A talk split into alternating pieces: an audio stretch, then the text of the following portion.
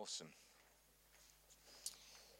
I've got a message today. Um, one of the things we like to do, sometimes, you know, we get in a series and God does things over a period of time. Sometimes there's one off messages. This is a one off message. But the, the issue here is one of our goals is a, to equip each other to be more like Jesus in life.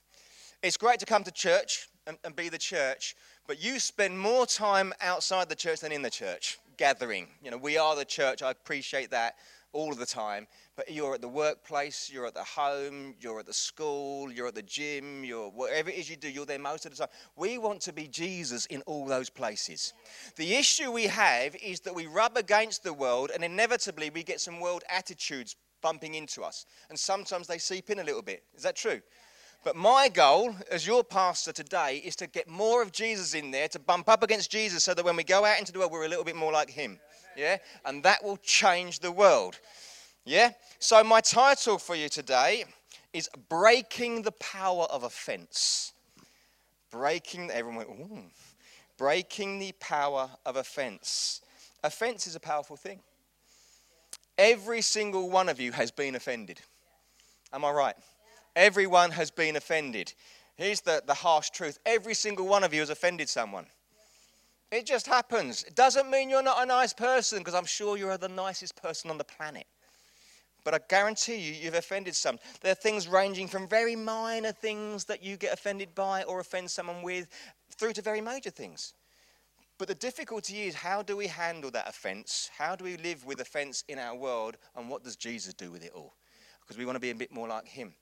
You know, as I was, you know, it could be a heavy topic, this. I'm not going to make it a heavy topic. It's going to be a great topic that's going to help you. But I was saying, Lord, how can I bring this in with a bit of lightness? And I was on another dog walk. There's a theme going through my service. And uh, I, was, I was on a dog walk, and um, you know, who knows that on a dog walk you have to pick up the doo doo? Yeah, you're with me. And um, I used to be quite cool. You know, I used to. I used to you know, like nice shoes and clothes and go out and used to think I was quite a good guy. Now I walk through the park with a bag of doo doo.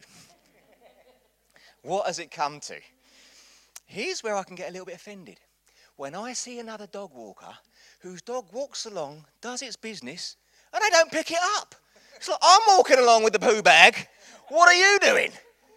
And I can get offended at lots of levels. One thing, is, you know, I'm doing it, so why can't you do it? But more than that, what about if someone's kid goes and picks it up, rubs it in the old face, or eats a little? Bit? Oh, come on, we can go there. We can go there. Well, they might. What if you're out and you've got some nice shoes on you've just paid several hundred pounds for and you stand in it? It's just not okay. It's offensive. Are you with me now? I was trying to make this a bit of fun. The best thing was, I was having this revelation as I was walking the dog another time. preparing to do this, and I, I, had this. Oh, how can I make it? How can I make it light-hearted? Oh, I could tell a doggy doo-doo story. That make it light-hearted.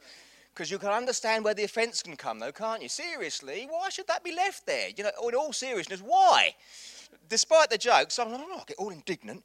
And I was, I was thinking of, oh, that, I'll do that. I was, I was walking through the castle park and I was the only person in the park and I had this thought. And so rather than, than forget it, I, I recorded it. I thought, I'll video myself, reminding myself of this thing. And so I'm walking along with the dog and I'm saying to the phone, people get offended when they don't pick up the doggy poo.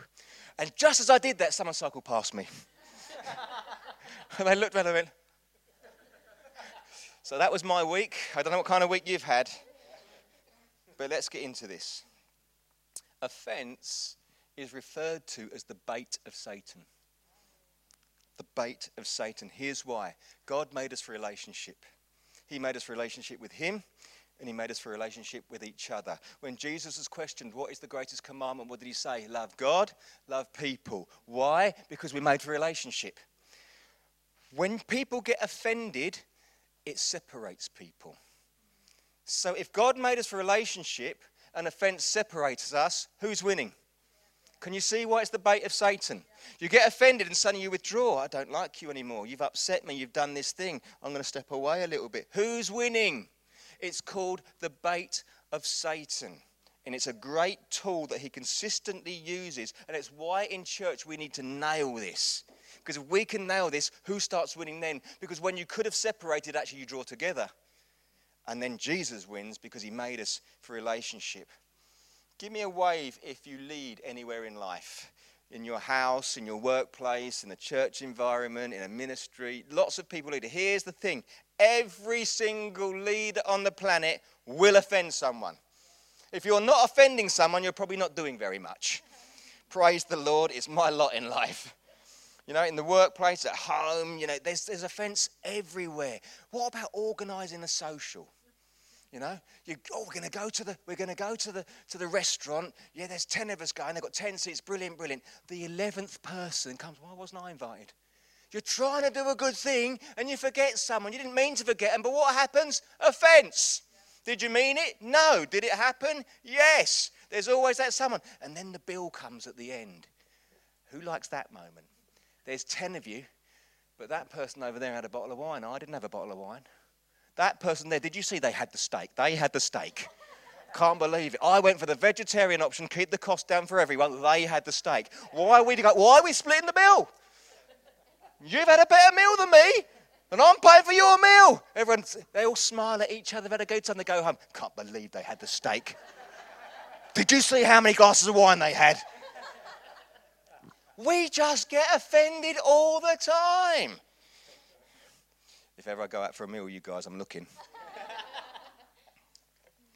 Whenever we go out for a meal, we just say right up front. It's best to be up front, especially when money's involved. Be up front.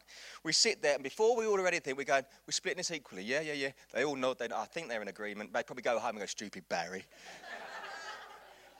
but agree at the beginning. Then when the bill comes, there's no awkwardness and weirdness. And usually Ellie pays anyway, so it's all good.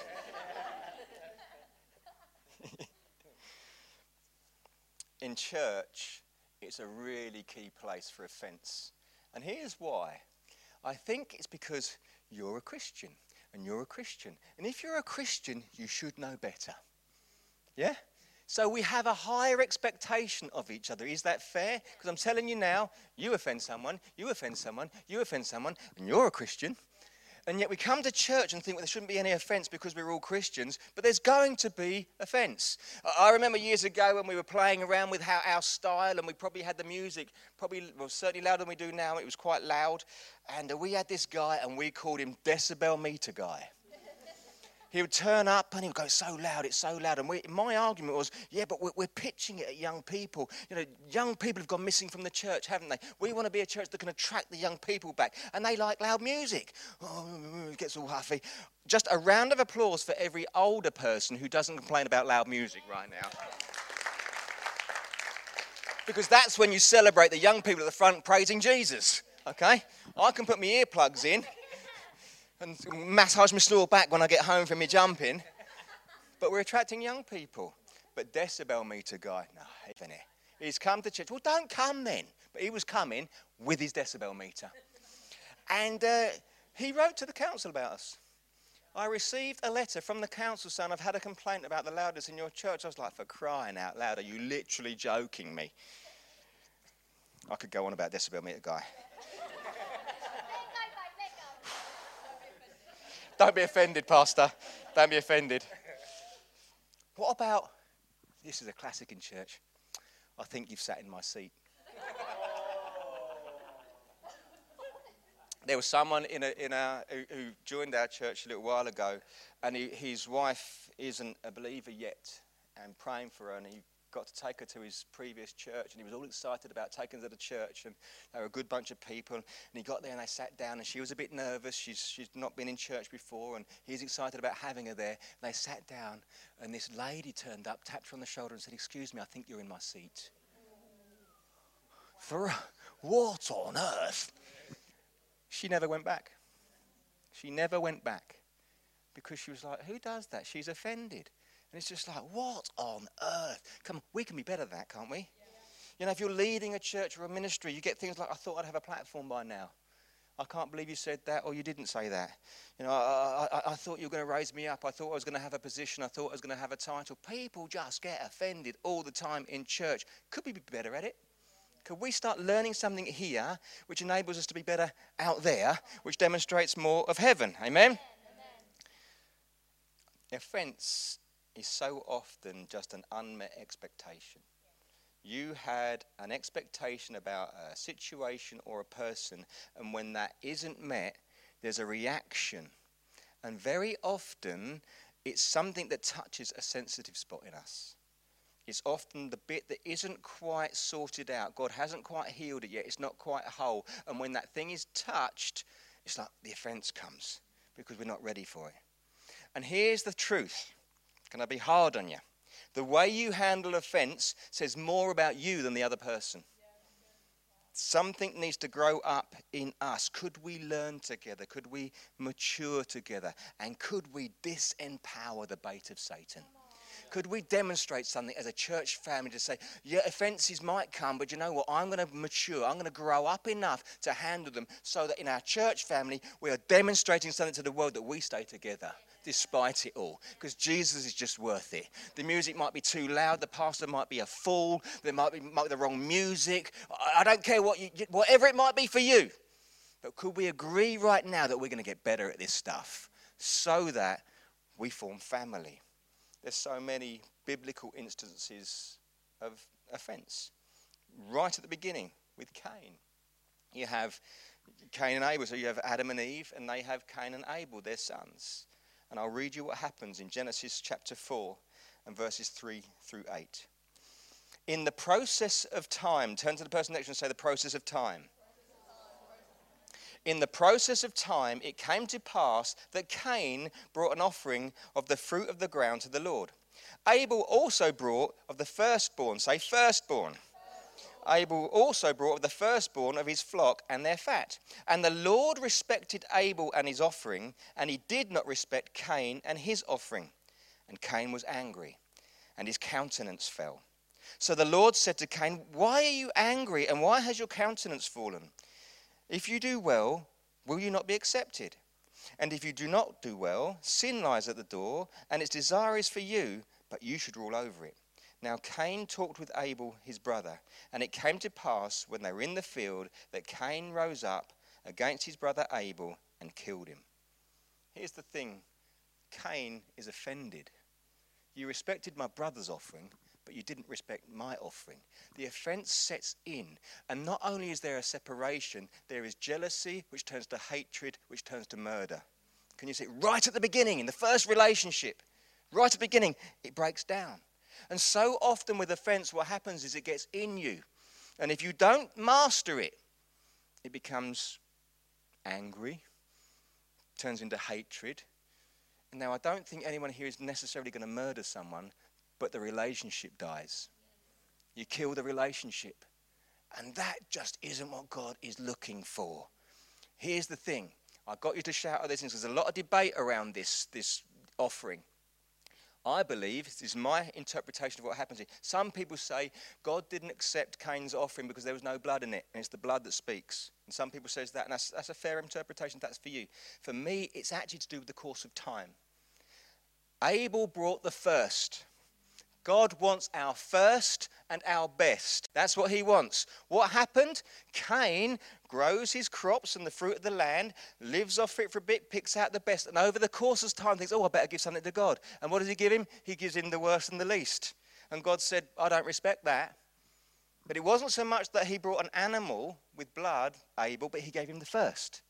God wants his first. Can you see the slight difference here? And God says, oh, You did the wrong thing. I'm not going to respect that. And so Cain gets the hump, gets offended, and takes it out on his brother in jealousy, leading to death. Are you with me? Think about Joseph and his brothers. Technicolor joke, uh, coat Joseph. Here he is. God gives him a dream. It's a good dream. He's going to raise him up. And he goes to his brothers and said, I've had a dream, guys. And the dream's this that, that, that you're going to bow down to me. And so what happens? The brothers who are older than him, imagine your younger brother coming to you and go, God, Ted, you're going to bow down to me. How are you, respect, how are you reacting? Well, they're reacting exactly like that. They go, What is he talking? They were offended. How very dare he? And what happens? They have a chat. They sell him into slavery. In effect, they separate, push him away, don't care what's going to happen to him. As far as they're concerned, he could die. Why? Because they were offended. An offense just causes so much trouble. When jealousy comes in and it leads to hatred and separation, who's winning? Who's winning? The God of relationship or the bait of Satan, which wants to separate us, the exact opposite of relationship. Are you hearing me? Yeah. What about King Saul? King Saul couldn't handle David's popularity.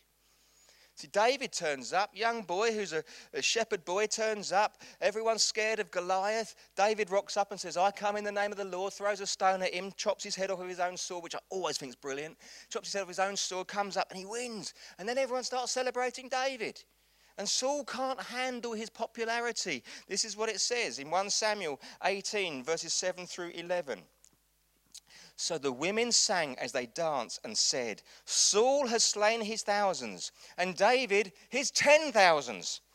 Then Saul was very angry, and the saying displeased him, and he said, They have ascribed to David ten thousands, and to me they have ascribed only thousands. Now what more can he have but the kingdom? So Saul uh, eyed David from that day forward, and it happened on the next day that this, the distressing spirit from God came upon Saul and he prophesied inside the house. Uh, uh, and he prophesied inside the house. So David played music with his hand, as at other times, but there was a spear in Saul's hand, and Saul cast the spear, for he said, I will pin David to the wall. But David escaped his presence twice. Has David done anything wrong? All he did was come and defend his king all he did, he had this gift with music that when he played music, it really soothed all the, the oppression in Saul's life. He served his king. He honored his king. He honored his God. What happened? Saul couldn't handle it. He became offended and he tried to kill him. He tried to kill him. Can you see what happens? Who's winning? Who's winning? What about this one? What about Herod's wife? So John the Baptist comes along, proclaiming the kingdom. Repent, he said. And he says, There's one coming that I'm not even worthy to tie his shoes together. Talking of Jesus. And he's this, but, but with, with, with John the Baptist, he was ruthless. Said, This is the kingdom. This is right and this is wrong. And that's the end of it. But Herod had married his brother's wife, which is kind of controversial. How do we think John the Baptist thought of that? Well, let's have a look. In Mark chapter 6, verses 17 through 19. For Herod himself had laid hold of John and bound him in prison for the sake of Herodias, his brother Philip's wife, who he had married. Because John had said to Herod, It is not lawful for you to have your brother's wife. Therefore, Herodias held it against him and wanted to kill him, but she could not. Here's the thing John's done nothing wrong, he's just said what's right. But she's offended. How very dare you challenge me? Do you even know who I am? Who's right? John the Baptist. But she couldn't handle the truth. Do you know sometimes we can't handle the truth? And so what does she want? She wants to kill him. She wants to bring separation. There is murder. Offense is powerful. Can you see the picture I'm trying to paint here? If we are going to be people like Jesus, we need to be people who are mature enough to handle offense so it doesn't cause separation, but actually we overcome it and come together in relationship. Then Jesus wins. Amen? Tap the person next to you it's time to grow up.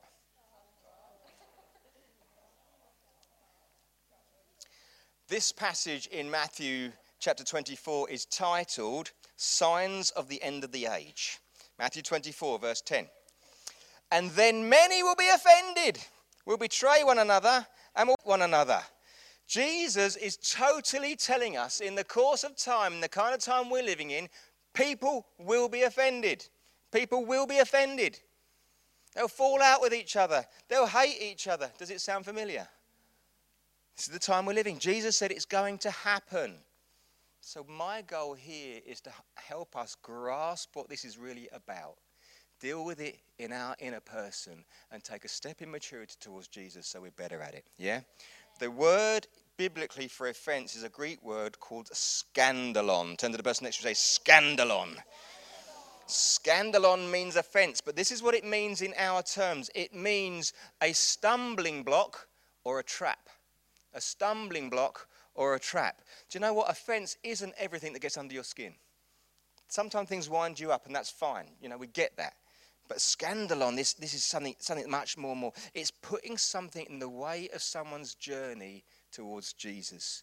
You know, that person who said, You're sat in my seat, come on, What on earth? You've literally put a stumbling block in the way of someone who's going to Jesus. There's a fence. That is a fence. And the trouble is with offence, if we take it out on each other, what happens? It puts a stumbling block on our church journey. It puts a stumbling block in our journey with Jesus. It puts a stumbling block in our relationships. That's what happens with offence. So we need to be, we will offend people. We will. We can't help ourselves. But let's try not to. And if we will be offended, it's going to happen, but how can we deal with it? Are you with me? Have a look in this. Jesus speaking, Luke 17, verses 1 and 2. Then he said to his disciples, It is impossible that no offences should come. But woe to him through whom they do come. It would be better for him if a millstone were hung round his neck and he were thrown into the sea than he should offend one of these little ones of mine. Here's the thing Jesus is saying, You will be offended. It's impossible that no offense comes. In other words, you're going to be offended. It's going to happen because we live in a world it's going to happen. But I love this. But woe to anyone who st- makes one of the little ones stumble. Now, that isn't necessarily just about age, that's about maturity. What if someone comes into church in their 60s who doesn't know Jesus? And they're just taking their little steps towards Jesus in faith. As far as he's concerned, they're still a baby. And it is our job never to make a stumbling block for that person. Don't offend that person. Help them. Make it easy for them to see an authentic Jesus. And how do you help them see an authentic Jesus? Don't offend them. Love them. Encourage them. Build them up. Because then they're going to see the authentic Jesus through someone like you. But when you say you sat in my seat, when you say what you're doing, when you're saying you're making a terrible decision, when you're saying don't use that language, sometimes I think in, in church we need a little bit more world in it. Do you know, I don't know if that's a fair comment. No, I, have been to uh, Life Church in Bradford a few times, and um, amazing church there. And, and, they said something which grabbed my attention. They said, if you're able to t- pass the offering buckets round and not worry, there's not enough world in your church. because someone's going to steal it. The thing is, if we're going to invite the world in to meet Jesus, there's going to be people with different attitudes to you. And our goal is to not offend them. So you shouldn't be wearing that clothes. You shouldn't have that tattoo. You shouldn't use that language. You shouldn't be doing that job. You shouldn't be doing all these things at the beginning. They're little babies. Just help them and encourage them. Yes, disciple them. Yes, help them to be a bit more like Jesus. Allow the Holy Spirit to bring revelation to them. We don't need to keep telling them off. That causes them to stumble. Let God do his bit. Let's just love some people. Yeah? Invite people into a place where you know they're not going to be offended because then we're not putting stumbling blocks in the way. Are you with me? So, how to handle it? The breeding ground for offense is in your mind. We think it. Every one of you has a filter or an expectation about a person or a situation. And when it doesn't play out how you see it in your mind, you get offended.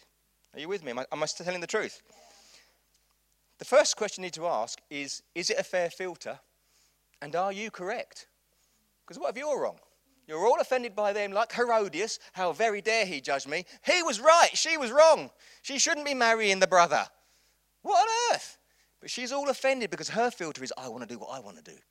So, firstly, is your filter correct? Then what happens is this the offense comes and it lands in our mind. Then we go away, and you'll know the journey, and we brew on it. We have a little think about it. We say, How dare they do that? Why wasn't I included? What did they say that for? Why wasn't. You know, we start taking it ourselves. And then what happens is we exaggerate it. Someone said something in your mind, and suddenly it's way bigger. It's, do you know this fish I caught? It was this big. It's one of them. We exaggerate it in our mind, we brew it in our mind. Then what happens is we draw other people into the offense. Gossip. Oh, did you hear what they said about? I can't believe they said that about me. Can you believe they said that about me? Oh, how very dare they? They're a terrible person. We start gathering people around our offense because we're offended and we were treated terribly. And what is the goal? The goal is to gather everyone around you to ostracize the other person and bring separation. Can you see it? Come on, could we be better at this kind of stuff? It starts off in our mind. Who's winning? We would rather nurse the offense than resolve it. The brave and mature thing is to go to the person and say, that was an ouch moment for me. Could we resolve this? Because I want to be like Jesus and fight for the relationship. I know the enemy wants us apart, he's our adversary, but we are staying together. Are you with me? Are you with me? Can I just give an aside? Passive listening perpetuates the offense. How many of you have listened to someone who's offended and said things like, Well, I just don't want to get involved? Well, I'm here to listen, but I'm not taking sides. Come on, who's done that? We've all done that. I loving the honesty in the room. I'm not taking. It's not my place. I don't know all. We, that's passively uh, um, passive listening. And here's what happens: it causes the offence to take root. At that point, when it hasn't gone too deep, you could be the person that actually does get involved. If they're telling you you are involved, whether you like it or not, you're involved. Because oh, it's not my place. It is your place because they're telling you. And we're a family. And so, actually, what you should be doing is point them to resolution. Point them to Jesus. Point them to the conversation. Even facilitate the conversation. But passive listening, saying it's none of my business, actually, they will receive that as their right.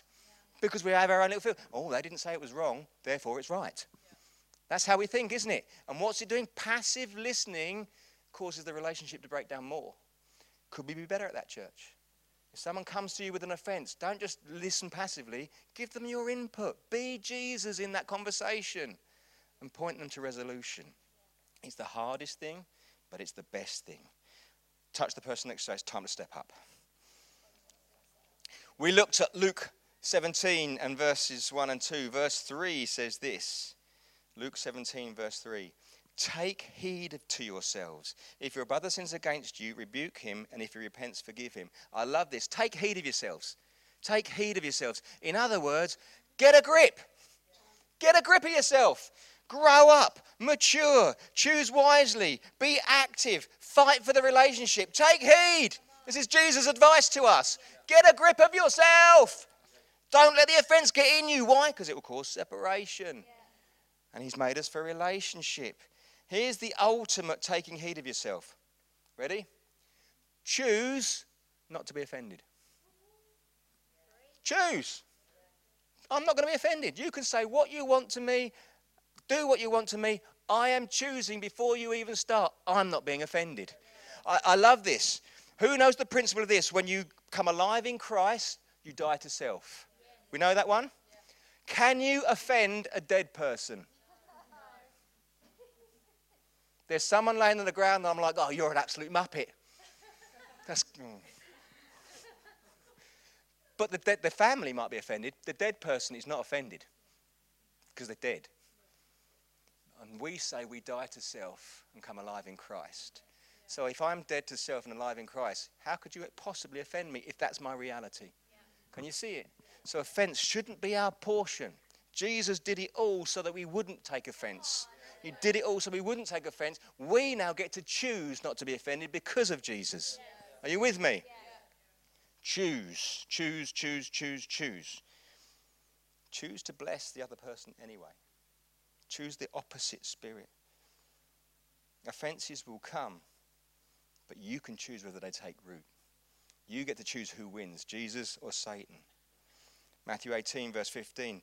Moreover, if your brother sins against you, Go and tell him his fault between you and him alone. If he hears you, you've gained your brother. The biblical counsel is go and talk to them. Stop talking about them. Stop letting it perpetuate and exaggerate. Go to them and say, let's sort this out. Sometimes it might not be possible to sort it out. Maybe it's gone too deep. Maybe you need some extra help. Get some extra help. But if you can't come together, at least agree we're still going to function. Come, don't let offense rob you of unity, of friendship, of relationship, encounters with Jesus. It's the bait of Satan. Come on, could we be a community of faith, community of hope that does better with this issue? I think we'll be representing heaven well if we could. Think about Jesus. What did Jesus do wrong on the planet? Can I tell you? Nothing. At the end of his time, he went to a cross and the very people he came to love, the very people he came to die for, spat at him, mocked him, whipped him, laughed at him, made him carry a cross. He was incapable of carrying him. They didn't tie him to the cross, they nailed him to the cross. They all said, Get yourself down now. You've saved so many, save yourself. They were mocking him and mocking him and mocking him. If that was me, I'd be like, Are you actually joking? Do you know that I came to love you? I'd be offended. But what did Jesus do? He says, Father, forgive them. They don't even know. In doing that, he chose not to take the final bait of Satan in his life. You're not going to have me because there's a bigger picture involved. And by not being offended, I'm opening the way for these people to know me. And he says, I choose love. I choose relationship. I choose forgiveness, even though they're being horrendous to me, to the point of death. And he hangs on a cross and says, Father, forgive them. Here's the great thing. As he says that, it says there are centurions at the cross. And a centurion soldier is someone who oversees a hundred people. They're senior men. They're warriors. They're hardened fighters. And it says they looked up and said, Surely he was the Son of God. It did something on the inside of the people of the world when they saw no offense was taken. What would it do in the church if the people of the world saw there was no offense taken? They would say, Surely they are sons and daughters of God because they're not behaving like me. I couldn't handle that, but they're handling that. Are you with me? But the breeding ground for us to be better at that is with each other. There will be people here who have offended. I've probably offended half of you. Sorry about that. But it's time for you to mature. Sorry if I've ever offended you. I honestly don't mean to offend people, but as a leader, I'm going to offend people. It's not in my heart, but it's going to happen. I think I just preached the issue's more with you than me. Are you with me, though? Are you with me? Could we be better at this? Jesus had every reason to be offended, but even in his last breath, he says, I am choosing love. I am choosing relationship. I am choosing to see the best in the other person. You know, sometimes I don't think we know the full picture. You know, back to my picking up the dog doo doo scenario. If I see someone not picking up a dog doo doo, I'm thinking that's disgraceful. It could be that they brought out six bags and their dog had seven poos. I don't know, do I? I don't know. That could be happening. That would be unfortunate. But I don't know the full picture. it, it could be that they're allergic to it. It could. I don't. My, my point is this I don't know. I am making a judgment from a distance with my thoughts. And sometimes we make a judgment on a person or a situation and we just don't know everything. They said to Jesus, Crucify him, crucify him. We now know they were paid to say that. And at the time when you're skint and you're struggling and someone gives you a whole stash of cash to shout something, a lot of people go, I'm up for that. The full picture wasn't there. We know the one who was the judge washed his hands of it and says, I don't want any part of this, you choose. And the religious leaders went round and paid people, shout for Jesus, shout for Jesus. There was actually a murderer up there, Barabbas. Barabbas. It was his brother. Barabbas and his brother, Barabbas. anyway, he was up there. He deserved to be there. He had murdered people. He deserved to be there. They knew he deserved to be there. He was infamous for it. And yet the religious leaders went around and paid and said, Shout Jesus. So Jesus comes out, my Jesus, your Jesus, the one who is willing to give it all for me and for you. He stands there in his purity. And they shout for him. But they've been paid. See, we don't always see the full picture. I wonder how many of them are shouting Jesus with cash in their hand and later thought, What did I do? We don't always know. I'm trying to build a rounded picture of how offense works so that it might equip you to be a little bit more mature in handling offense. Maybe be a little bit more thoughtful in how you treat people, trying your best not to offend them. If we could be better at that, I think people are going to see something of Jesus in this. Let me round up with this thought. Jesus speaking in Matthew 11, verse 6 says this And blessed is he who is not offended because of me. Do you know? Jesus offends people. Jesus offends people. People in our world have a filter on what they think it should look like. on what they think people should behave like. But Jesus unswervingly came to bring a culture of heaven to collide with the culture of earth, and he won't, he won't budge. Purity. Purity offends people. We live in a world where it is absolutely normal to have multiple sexual partners. There'll be people who went out last night, met someone for the first time, and went home with them, slept with them, and they think that's cool and okay. But Jesus would say that's not okay because you're better than that. Do you know when we have sexual relationships, it's never just an animal act, it's always a spiritual act as well. You can't separate the two. There's all these people connecting spiritually all over the place, and Jesus is like, You're better than that. There's more for you in life than that. But it offends them. How are you judging me? How very dare you? Who's doing it wrong? The maker, the creator, the author of life, the author of relationship, or the one who thinks, I want to do it my way? Jesus offends people. Holiness offends people. I'm not prepared to do that. You knock yourself out. I'm not judging you. You do that, but I'm, I'm going to do that. And what happens? They all gather together, offended, and just, they think they're better than us. No, no, we don't think we're better than you. We just want to be a bit more like Jesus. In my imperfection, I want to buy into his perfection. And I'm not prepared to live a lifestyle just to please you. And people get offended. Can you see why they're getting offended? Because Jesus puts a marker in the ground, a standard of life, and says, This is what we're called to. You are being sanctified. You are holy. You're a child of God. And when we live like that, people get offended. But that's their issue, not your issue. God ordained relationships. We are told now these are the kind of relationships we have to accept. Does God accept them? People get offended. Forgiveness, generosity, Faith offends people. Why are you getting up every Sunday morning to go to church instead of having a lay in? Do you know why? Because I love my Jesus, and my faith says when I live with Him, my life goes better. Yeah. I can't believe you're getting up uh, for church every Sunday morning. Yeah, but that, that's for me. Can you see how Jesus just offends people? Even in church, there are attitudes that we need to shift. We love the greatest servant ever. He literally gave up heaven to come and serve humanity. He washed feet. He went out of his way for people. He healed people. He provided for people. Everywhere he went, he served. And yet we get so easily offended at the idea that we might be expected to serve somewhere. And yet we serve the server.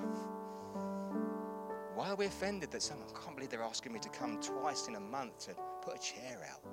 Come on can't believe they're asking me to help with the children. Oh, I've had a busy week myself. Come on, don't be offended. Serve like the server. Are you with me? We love the most generous God who gave everything for us and then become offended by the idea of giving. Oh, they're expecting me to give. Are you actually joking? Do they know my life? Well, I want to reflect God. And God is the most generous God gave up his first, his best, his only for me. And I want to reflect that to humanity. That I'm going to be a generous person because he's a generous God. Are we a bunch of people who expect forgiveness for the things we've done from our God, but are less willing to forgive other people who have hurt us? It offends them. I'm offended by that person. Why should I forgive them? Well, you should forgive them because God's forgiven you. And we're reflecting that to people. I love the fact that Jesus says, Blessed is he who isn't offended by me. So when you aren't offended, when you are, are going to live like Jesus, what does he say? You'll be blessed. You'll be blessed when you live more like me. It demonstrates a heart and a mind in submission to the King. And therefore, we can choose not to be offended. Are you with me? So, could we be people that break the power of offense? Could we be mature enough to take hold of our thoughts and submit them to Jesus? Could we demonstrate more grace for people who aren't getting it right? And could we fight for unity and relationship? Because when we do these things, we are demonstrating a different spirit to the world. And do you know what is attractive? People love to belong to something. Families, God's put us in families. I believe one of the reasons gang culture works is because people want to belong. One of the reasons people are, you know, grown men are willing to walk around town with a football shirt on is because they associate themselves with a family. This is who we are. Well, this is the best family. And if we could be a Jesus kind of family, we'd be the most attractive family on the planet. And people want to belong. Could we do that?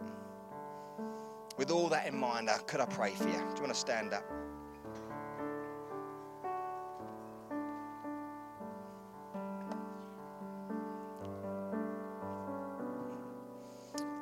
Invite you to close your eyes and take a moment. Let's do some business with the Father.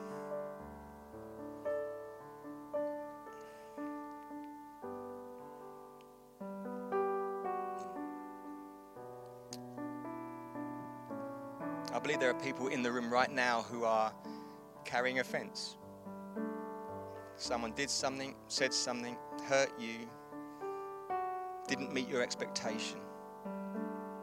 Don't worry, I'm not going to get you to raise your hand. This is, this is your personal stuff. My challenge to you is this Would you submit that offense to Jesus?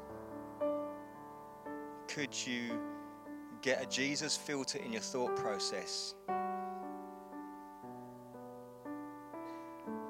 Could forgiveness flow? Could you fight for relationship? Could you push against your own flesh to be more like Jesus? Father, forgive them, he said. Lord, I pray for everyone right now who's living with offense, whatever that might look like. Empower them, Lord God. Help them. Help them to be more like Jesus. Help them to let it go. Help them to forgive. Help them to fight for relationship and not be suckered by the bait of Satan. Let them be blessing the other party, not cursing them. And I pray, Lord God, as people make bold decisions and act on it, Lord God, that you would come in like a rushing wind and put your weight behind Jesus based decisions. That you could flip something around relationships that are dead and dying, Lord. You could bring them back to life because it would glorify your Son. Let us be a community of hope. We can hope because what seems dead comes alive in Christ.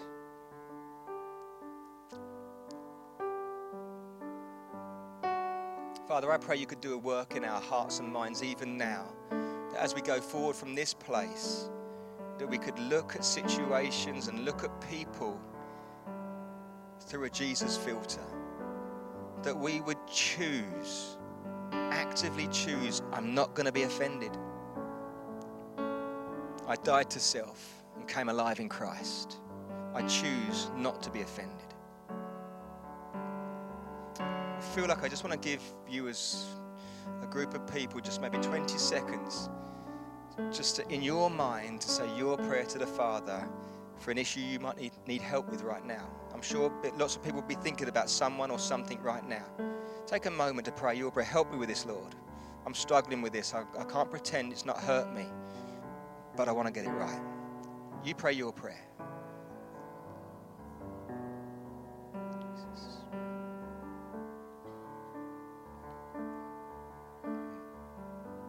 Jesus. Jesus. Jesus. Father, forgive us where we haven't been like you, where we've gathered people around our offense, where we've let it settle in, where we've allowed death to relationship to come. Forgive us, Lord God, but we look to you again and ask for your help. You be glorified, I pray. You be glorified. Father, in this holy moment. Come on, church, it feels like a holy moment, doesn't it? God's doing some stuff. Would you move amongst your people, Father? Would you move amongst your people and help us to take a little step towards Jesus? To submit our issues to you and to live life in your strength, not our own. Fighting for unity, the kind of unity that commands a blessing.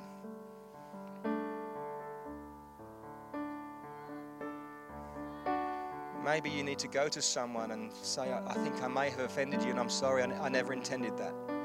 Maybe it will start a conversation that will bring healing.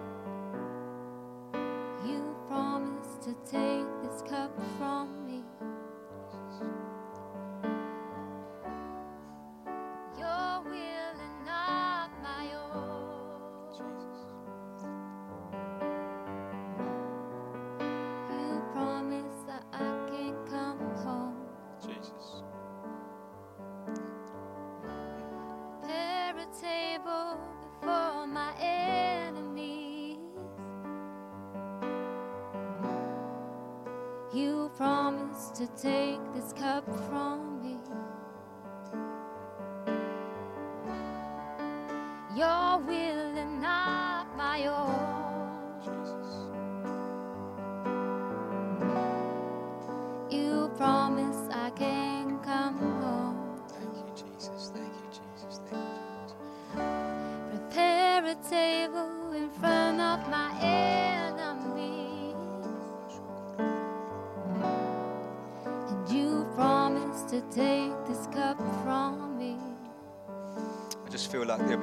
have a an active response. So I'm going to pray a line and I invite you to pray it with me. And for some people, this will be really poignant. For some people, it may, may not be for you, but stand with someone else. I want to pray a prayer where you're speaking out, I forgive that person, I let it go, I choose not to be offended anymore. I think it would be helpful to a lot of people. So, can we do that as a church? Even if that's not for you, it might be for the person standing next to you. So, let's do it together. I'll pray and then you pray with me. Father God, I choose today to let it go. I choose not to be offended. I forgive that person. I see it differently. I choose a Jesus filter. Forgive me for holding it. Release me now. In Jesus' name. Amen. Amen. I believe God's going to do some amazing, amazing things in relationships if we'll apply this stuff. And I wonder if, if before I say that, some people might need some prayer. And we've got a wonderful prayer team who'll be up here at the end. If that's you, come forward. Come, don't, don't, don't let your pride get in the way. Get your healing. Shift it. Get some prayer if you need some prayer. We'll be here afterwards. But here's the thing I believe God's shifting some stuff. I believe minds are already changing. I think we're getting a different filter on it. And because of that, we're going to see new relationships coming forward and old relationships restored. So, how about in advance, we thank Jesus for what he's going to do with a clap? Come on.